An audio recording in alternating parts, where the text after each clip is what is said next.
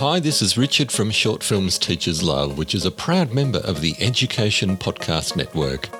Just like the show you're listening to right now, the opinions expressed are those of individual hosts.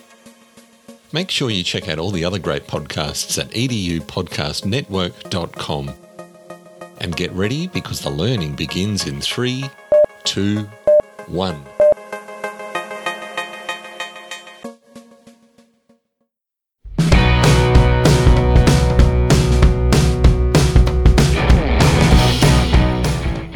Welcome to episode 82 of the Google Teacher Tribe podcast, your source for the latest Google for Education news, tips, tricks, and ideas you can use in class tomorrow. I'm Kasey Bell from Shake Up Learning.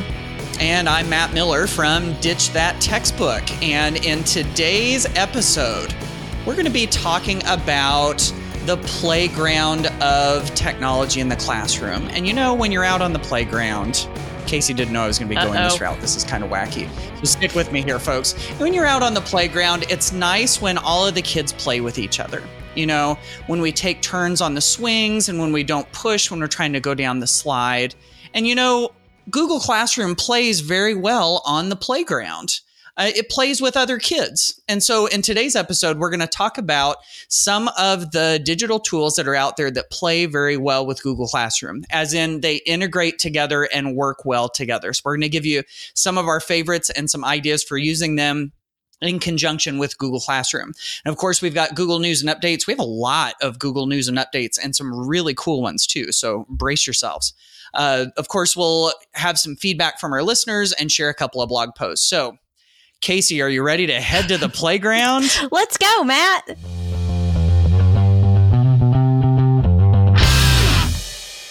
Okay, y'all, let's take a look at what's been going on with Google this past week. And I have to tell you, I had a hard time whittling this little list down.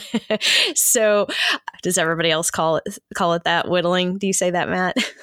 I yeah yeah. you know, know about, what? whittling. Yeah, okay. You do that up on the front porch, right? In your rocking chair. right. Yeah, yeah. I think that's Yeah, how it works. Yeah, so we yeah. had to whittle the, the list down just a little bit because there were so many things. So stay tuned. We're always adding them to episodes, but we had to pick our. Wait, wait. Uh oh. Did you did you just say whittle a Oh little? no, did I?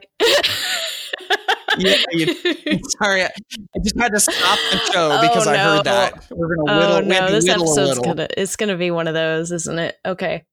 Yeah, it is. It is. Oh, right. That's sorry, okay. sorry. Continue. Okay. So anyway, we picked our favorites. We picked the ones that we think you're going to uh, like the most. And you know what? I selfishly picked this first one because it's the one that everybody is super excited about. The ability to add Mhm. audio into Google Slides is coming.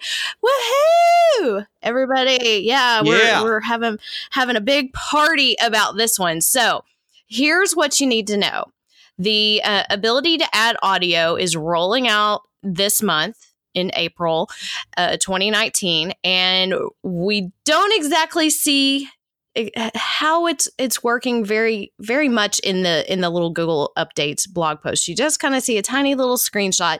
However, uh, they are telling us it's going to pop up under insert and you'll choose audio and the audio files have to be in your drive. So i, I already feel that one as being sort of uh, something we're going to have to work through and helping get those audio files that we want to use into google drive and, and showing students how to save files there. So what we're going to do is we're going to be able to insert that audio and once it's inserted you'll also have more settings. So you'll have that format options similar to what you have when you insert a video and you'll have playback options, volume, and the option to loop some audio. Woohoo! Yeah. Oh, cool. Yeah, I so that. you can also hide the little audio icon. So it has this little speaker icon and replace it with an image. So you could then make the image the clickable audio. And so there are so many things that we're going to be able to do with this. And, you know, I feel like this has been one of the number one questions that I've had about Google Slides over the past few years is how to insert audio. And we've basically had workarounds and band aids to make it work. And so I'm really excited to see how this works. I keep checking So it says that it will gradually roll out up to 15 days starting April 2nd. So, um, and then some, if you're on a scheduled release, you may not see it, it start rolling out until April 18th. So hang on. I know we're all really excited to get this, but I'm also really excited to see the projects and the ability that students are going to have to use this in their projects now in slides, which you all know is the Swiss Army knife of G Suite waiting for this to show up is kind of like watching the window for the UPS guy to show up with your Amazon delivery. You know, like you ordered something and you're excited about it, and you just keep watching, just keep watching, and it'll it'll be here before we know it. And yeah, the band aids are a, a true story. You know, I've seen people that have used, and I've used um, YouTube videos and made them teeny tiny and hidden them behind a picture. Um, we've seen, you know, Chrome extensions and add ons and stuff that have been glitchy and just haven't gotten the job done. So thank goodness. Let's move on to the next one, which is also a very exciting update. And so if you've ever done emailing at let's say non-traditional times you know late at night really really early in the morning and you didn't want to send that email because you didn't want it to you know bother somebody when they weren't at school or or something like that. We finally have scheduled send in gmail. And so this is going to show up whenever you get it. It'll you'll you'll just type your email just like normal, but instead of hitting the send button, there will be a little drop down, or I guess it's a drop up because it looks like it's pointing up. Um, there's a little button and you hit that and there's an option that says schedule send. And then you can either pick some of the pre-selected times like tomorrow morning tomorrow afternoon um, or you can pick a specific date and time. And then that goes straight into your scheduled folder. So if you use gmail and over on the left, you've got like starred and you've got snoozed and you've got sent. There's also going to be one for scheduled where you can see all of those hanging out. So um, this is good for if you're working on email at non-traditional times, like you said. But I, but I also, um, I also learned that this could be a productivity hack too. Um, I learned this from the 40 hour, no, the four hour work week by Tim Ferriss, not 40 hour. Yeah. 40 hour would be a dream for some of us. but yeah, this one is the four hour work week. That's that book. But he says that if, um, sometimes we get in the habit of sending an email and then someone will send one right back to us and then we respond right back to it and it becomes like instant messaging and it means that they basically get our undivided attention. So if you schedule it for at a you know like the end of the day or something, then people aren't likely to respond right back and get in that immediate back and forth, which seems kind of harsh, but it actually is a pretty good productivity hack, which you can now do with the scheduled send in Gmail. Now I'm only going to send you emails at the end of the day, Matt yeah.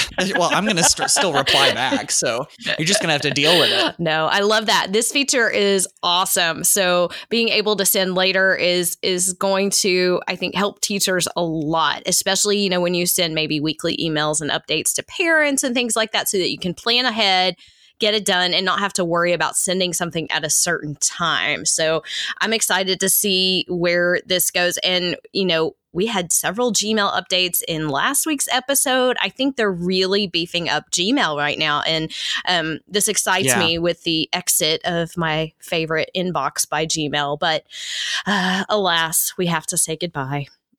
So I'm going to switch gears a yes, little bit and talk about something that I think other people who are listening are really going to like. So I know a lot of our listeners are not only teachers, but in some kind of supportive technology role where you're sort of the go to uh, tech support or, you know, the Google that for me person. And they have now integrated, it's it's rolling out. I don't have it yet, but they're integrating the support resources into Gmail, Docs, Drive, Calendar, and more. And so if you go to um, Gmail, Calendar, and Drive, you're going to see a new question mark button next to the search bar. And it will allow you to quickly access support and training. So, this is all going to be built in to the actual app, not not anything additional that you have to have. And then inside Docs, Sheets, and Slides, under the Help menu, we're going to have quick access to training and updates right at our fingertips. So I love that they're um, linking back to the support center, that they're they're building in this extra support layer. So this is definitely something if you help teachers and students learn how to use these tools, you want to show them how to find their own help as well. And looking at this, what this looks like to me is the G Suite training Chrome extension that I know we've talked about. Yeah. I think this is it and that mm-hmm. they're now embedding it into the apps. That's kind of where I see this going. So, um, in the G Suite training, Chrome extension was pretty awesome, and it was yeah, I forgot what it was called before that Google bought it from someone else, and so I'm I'm kind of thinking that maybe what they're doing is that they're merging that and making it a permanent part of the application. So pretty awesome. Yes, yes, absolutely. Now, the big trick will be to get people to actually go and click on that question mark button instead of just emailing you. yeah, if we can change that behavior, then we have really made some change. So, all right, the last one that we're going to talk about today is a fun little, you could call it an Easter egg, you could call it a fun little game. This popped up right around the April Fool's time, you know, when um, Google likes to do some fun little April Fool's things. And this is called Google Maps Snake.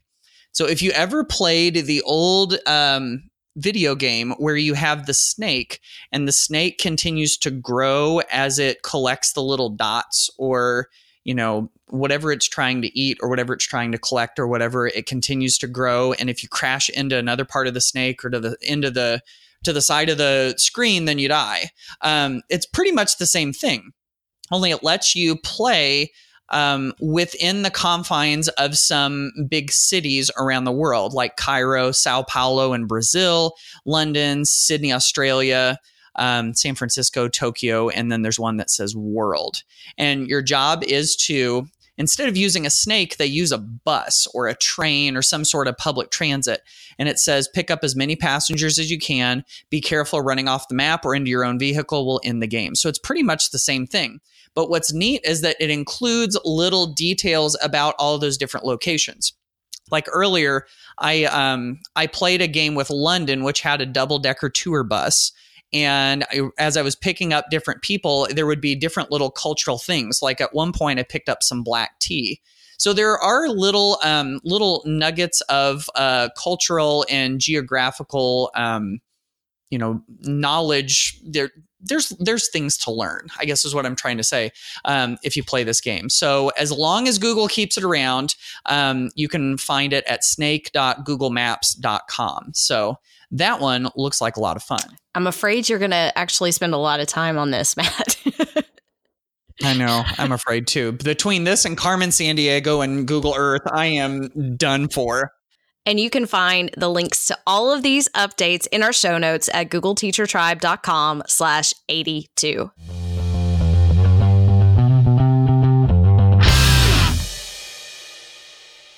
We're back on the playground. Can you hear the kids yelling and can you hear the creak of the swings and you know you're we're right back in that in that same spot where we're watching to see how Google Classroom plays with the other kids. And so what we're going to do here is talk about some of our favorite digital tools that play so well on that playground with Google Classroom. And the way that a lot of these work is that they do have the ability to share to classroom. They'll have that little button that you can find so that you can um, you know you can send an activity or send a link or something through and be able to share it out with your students through google classroom. Some of them have a little bit deeper integration than that but at very least we've got that which does make it really easy to add things to classroom and turn it into an activity and so I'll jump in with my very first one that I wanted to share.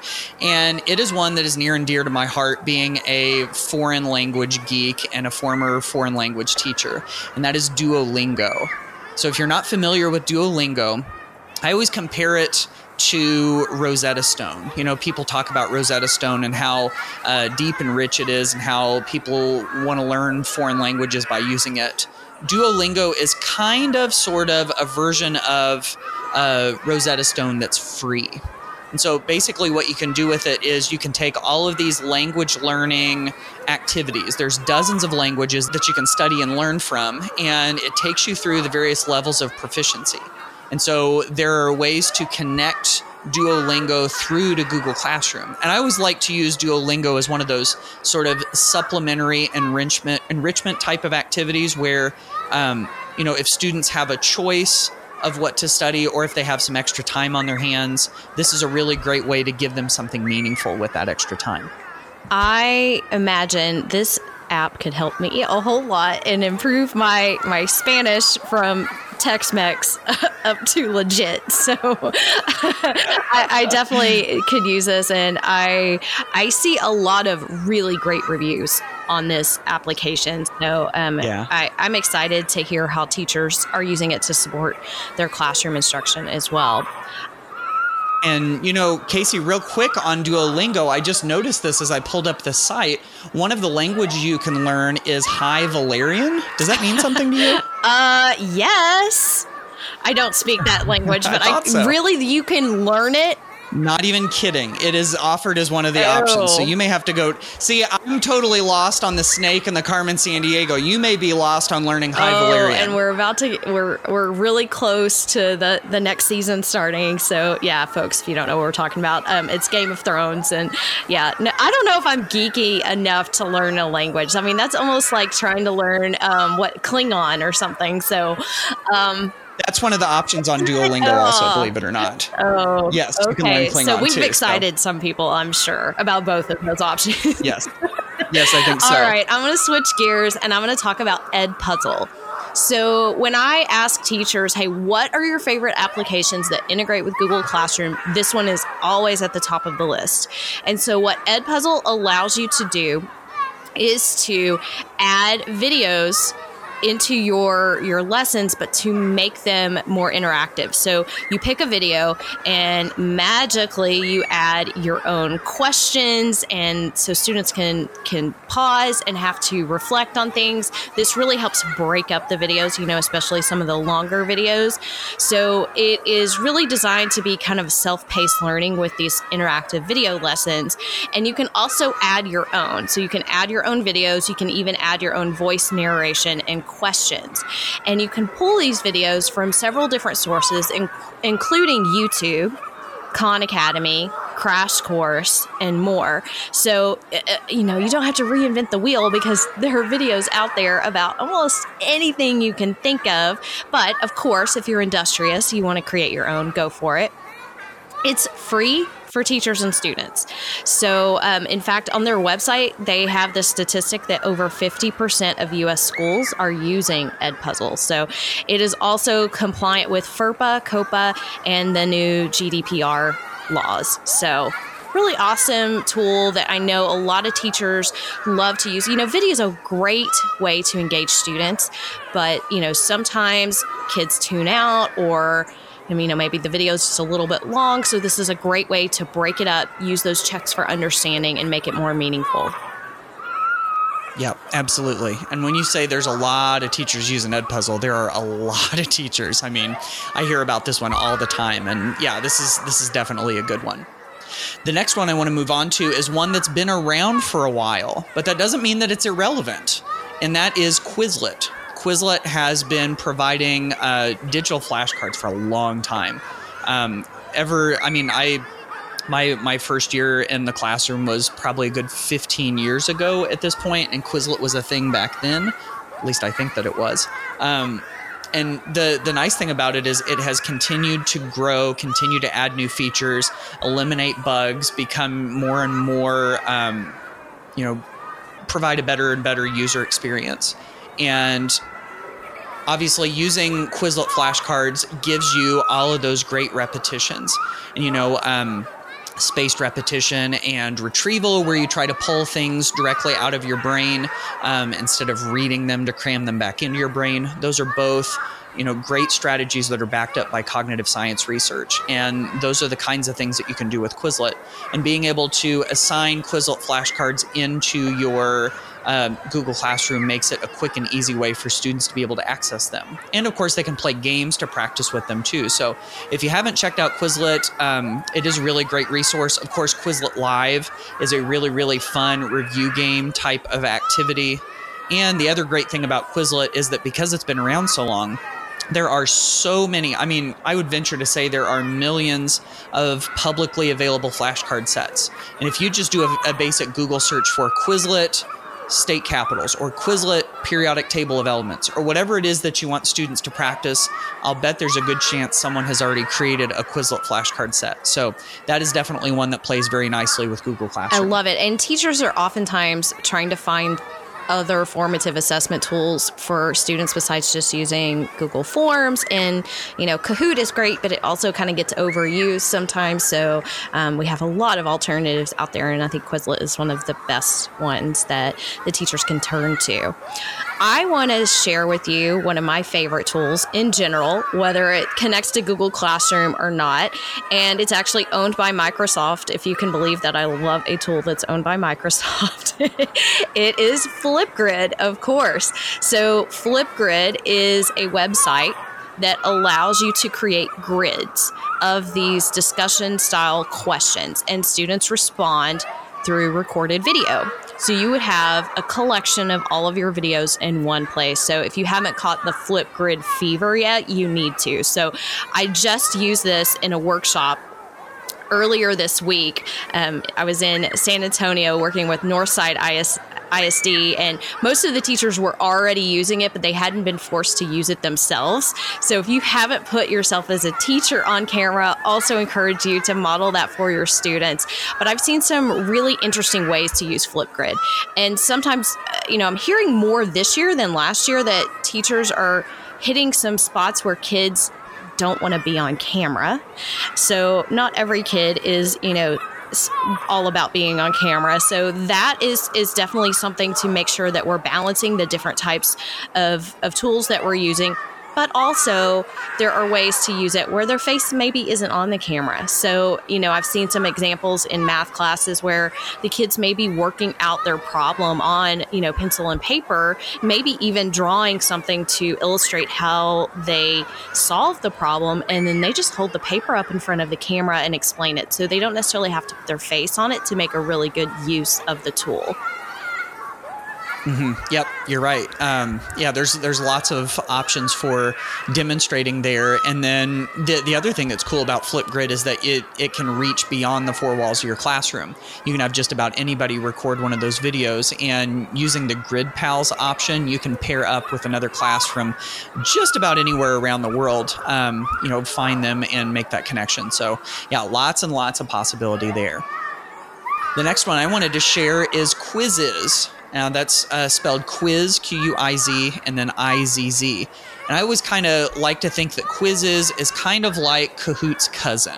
Uh, it's kind of like Kahoot if you, you, you yeah. know what I'm talking about? Yeah, it's like oh, we cousin. got cousins on the and, playground um, now. cousin, yeah, yes. See, a good analogy never dies. I think so. Um, so yeah, what what's a little different about Quizizz is that instead of with Kahoot, where you put the question and the possible answers up on a screen and then students ring in on their device, everything happens on the student screen with Quizizz. Uh, the question is there, the possible answers are there. You ring in on the possible answers. It does make it a little more of a student paced game. And what's nice about the integration with Quizizz is that uh, students can join a Quizizz game with just a single click, and then all of their performance data is sent right back into Google Classroom. So that's one of those more robust connections between the, the two tools. And what's neat about Quizizz also is that you can have the live game where everybody's playing at the same time. Or you can have what's called homework mode, where you set a deadline for students to c- complete a game, and then they just have to finish it up. So if you say this needs to be done in the next 24 hours, then they can do it during class. Then they can do it, you know, if they have a study hall or between classes or whenever. So um, lots and lots of possibility there, and it does make it very easy to make those good connections with Google Classroom where it's not just sharing a link, but it's also pulling some data back too. Okay, I'm going to squeeze one more into this episode, and I'm, I'm going to go with a lesser known tool that I think is really awesome. And I've shared this tool before. It's called Insert Learning, and it's actually a Chrome extension that lets you turn any website into an interactive lesson. And you can add sticky notes, you can add additional links, you can insert videos, discussion questions, multiple choice questions, and then easily just click that share to classroom and assign it to your students. And you really have to see this to believe it because it seems like how in the world can you take just a website? Say you found a great article on time for kids that you wanted to use with your students. So they're going to read it, but you want to break up the reading and give them some additional resources. And you really can like add a sticky note and students can respond to a question right there inside of the, the website. You can even embed um, you know certain videos and bring in those resources into one page. So it's a really neat tool. I also have a blog post uh, about this called four ways to blend learning with insert learning that we'll have linked in the show notes. And a lot of these tools and more come from a massive blog post that i update every year called um, apps that integrate with google classroom. And it's up to 60 something apps now. So if you want to dig in and get some more, we have tons of resources and additional things that both Matt and I have blogged about that have to do with these tools. So if you really want to make the most of Google Classroom, we think these tools are going to help you do that. And of course, you can find links to all of these resources, including the massive blog post, including all of the ones we just mentioned earlier at googleteachertribe.com slash 82. There's a letter in your mailbox. Hey, you know what? This is all your mail. Hey, maybe I'll give you a call sometime. You've got mail. Okay, Matt. So apparently the postman delivers to the playground today. we have ah, I got you. Nicely played. Nicely we have played. a mailbag. Yay. I feel like it's on Pee Wee's Playhouse, and that's like our, our word of the day, and everybody's supposed to get really excited. So, mailbag, mailbag.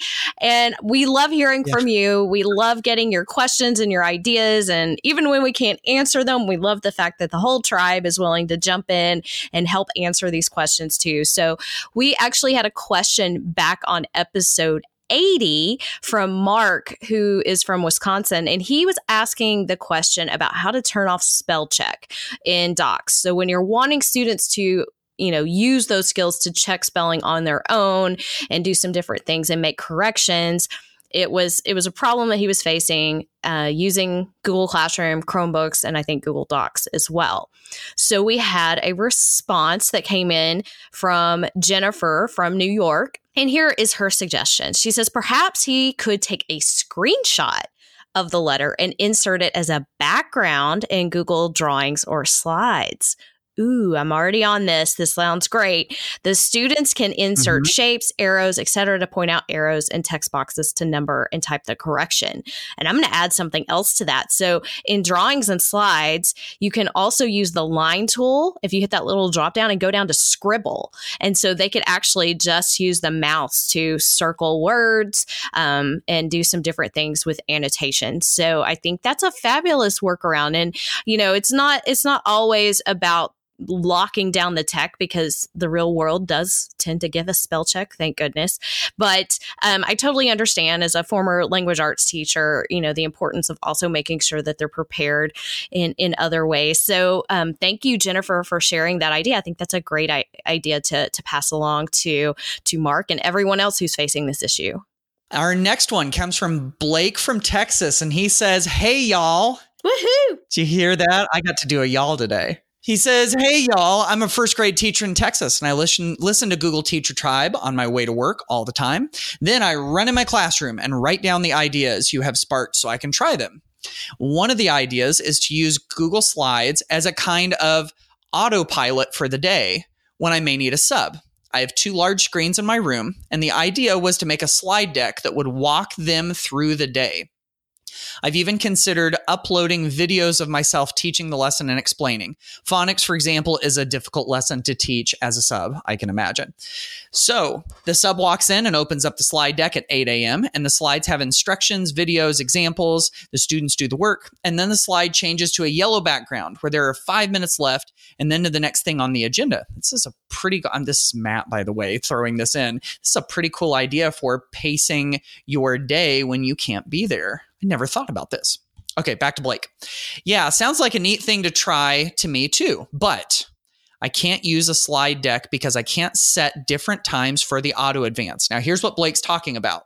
Whenever you create a Google slide presentation and you want to auto advance the slides, what you want to do is you want to publish the slide presentation and then it gives you the option to do the auto advance. And so the way to do that is in your um, Google Slides presentation, you go to File, Publish to the Web, and you hit that Publish button.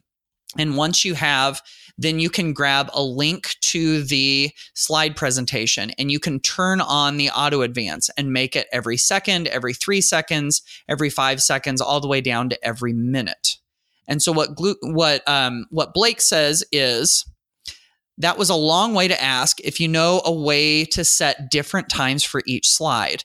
I know I could use another slide presentation app or another presentation app, but we live on the G Suite at my school. So sharing would be easier if I could find a workaround on the slides. And then he says, Thanks, guys. Y'all are awesome. I'm off to drink my sweet tea before the fun times get back from PE. Yeah. Don't you love it?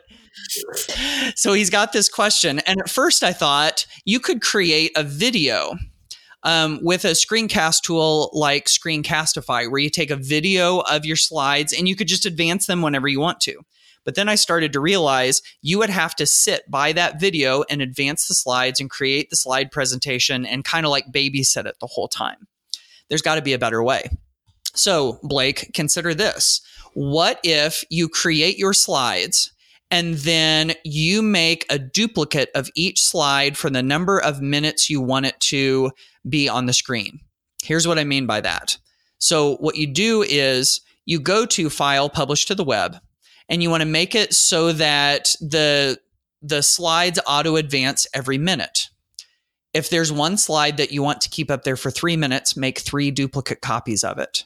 So then that means it's going to stay up there for three minutes. The next one, if you want it to be up there for five minutes, make five duplicate copies of it. And then it's up there for five minutes. And then thankfully, all the sub has to do is just hit play and they'll stay up there for as many minutes as you want. I think that hack will Jimmy work. Matt, you are a genius. I love this idea. uh, yeah, I, I I can't wait to share this one because I've had that question. I think I had it last week, and I'm like, yeah, no, you can't do it. I'm like, wow. mm, no. Jimmy Matt to the rescue. That's brilliant, brilliant, brilliant. I love it. And I will probably be using it and sharing it tomorrow. So that wraps up our mailbag on the playground for today. and we would love to hear from you. So be sure that you go to googleteachertribe.com and click on feedback and leave us a message. We'd love to hear from you and hear about the amazing things that you're doing in your classroom and help answer your questions.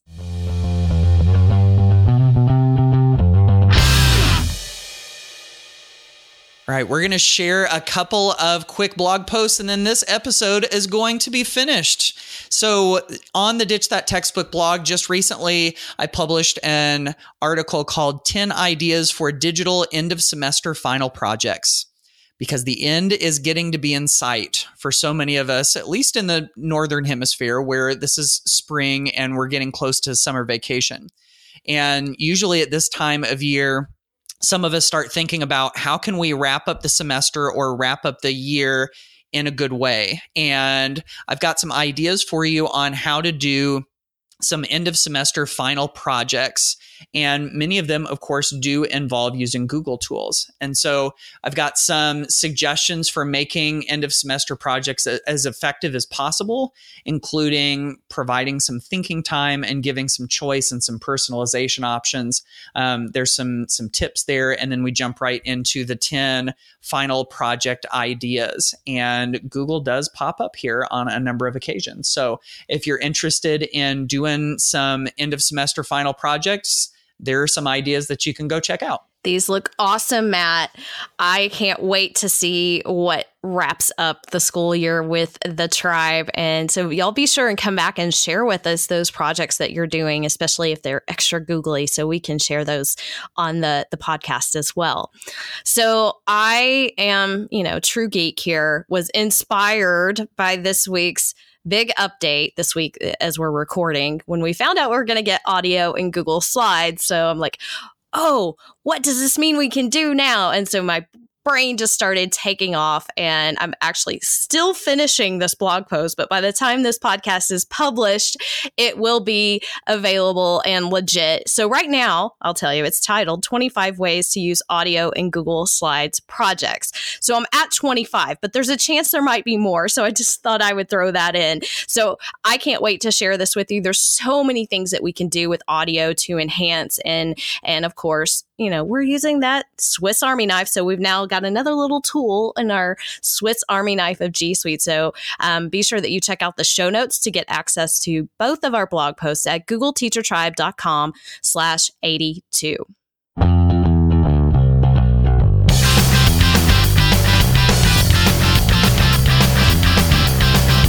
We hope that you have enjoyed all of these amazing ideas and using Google Classroom that plays well with some of these other apps, and the list just goes on and on and on. So, we hope that you're walking away with some new tips and ideas that you're going to use in class tomorrow. We will we will be looking out on the twitters to see if you've got anything to share with us. Of course do use the gt tribe hashtag. We're always looking at that to see the cool things that you're doing. So have a wonderful week. Stick with it. If we're right here at the end of the school year, you can do it. And we will see you on the next episode of the Google Teacher Tribe podcast.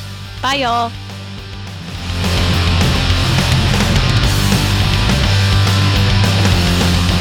Thanks for listening to the Google Teacher Tribe podcast. Keep up with every new episode by subscribing on iTunes, Google Play, or Stitcher, and by visiting GoogleTeacherTribe.com. Get in on the conversation on Twitter by using the hashtag GTTribe. Until next time, keep harnessing the G Suite power, and may the Googles be with you.